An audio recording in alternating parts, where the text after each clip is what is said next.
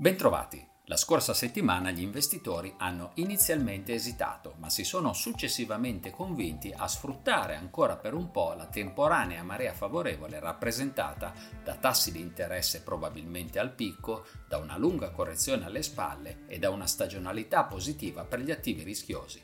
È così proseguito il recente rimbalzo dei listini azionari, mentre quello dei mercati obbligazionari è stato interrotto dalle parole del presidente della Fed.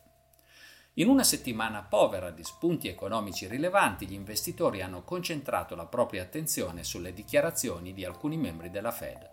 Tra questi, il presidente Jerome Powell ha raffreddato gli animi degli investitori, dichiarando che l'inflazione potrebbe ancora riservare qualche brutta sorpresa e che quindi la Fed non esiterà ad alzare ancora i tassi di interesse se fosse necessario. A confermare il rischio che la stretta monetaria non sia ancora conclusa è arrivato l'esempio della Banca Centrale dell'Australia, che ha aumentato i tassi di riferimento dopo averli lasciati invariati per quattro mesi. Nel frattempo dalla Cina sono arrivati dati contrastanti. Le importazioni sono inaspettatamente salite nel mese di ottobre, interrompendo una serie negativa durata 11 mesi e lasciando intravedere una ripresa della domanda interna. Le esportazioni invece si sono contratte ancora più decisamente rispetto al mese precedente. Inoltre è tornato ad aleggiare lo spettro della deflazione. I prezzi al consumo sono scesi in ottobre dello 0,2% anno su anno e i prezzi alla produzione sono calati nello stesso periodo del 2,6%.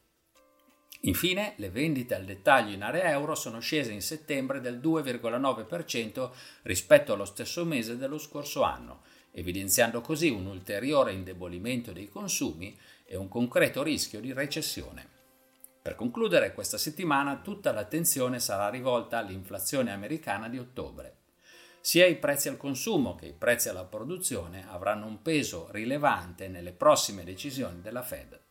Negli Stati Uniti vedremo anche le vendite al dettaglio e la produzione industriale di ottobre. Anche in Inghilterra potremo monitorare sia l'inflazione che le vendite al dettaglio di ottobre. Completeranno il quadro le esportazioni e le importazioni in Giappone, insieme alle vendite al dettaglio in Cina. I dati americani di questa settimana saranno decisivi per le sorti del recente rimbalzo. Se i prezzi continueranno a rallentare la propria corsa e i consumi non evidenzieranno pericolose pressioni inflazionistiche, allora gli investitori potranno contare ancora per un po' di tempo sull'alta marea che li sta tenendo lontani dalle pericolose secche del rallentamento economico. Starà a loro saperne approfittare. Alla prossima!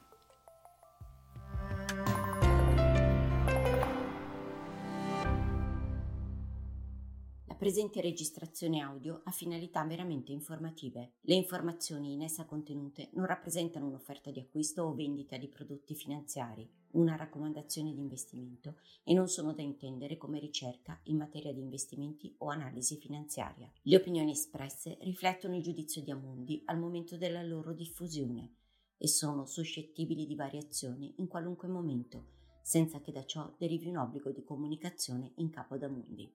Non si garantisce l'idoneità a qualsiasi scopo di investimento delle informazioni fornite, le quali non devono essere utilizzate come unica base per assumere decisioni di investimento. Eventuali dati riferiti a performance passate non sono un indicatore attendibile di performance attuali o future.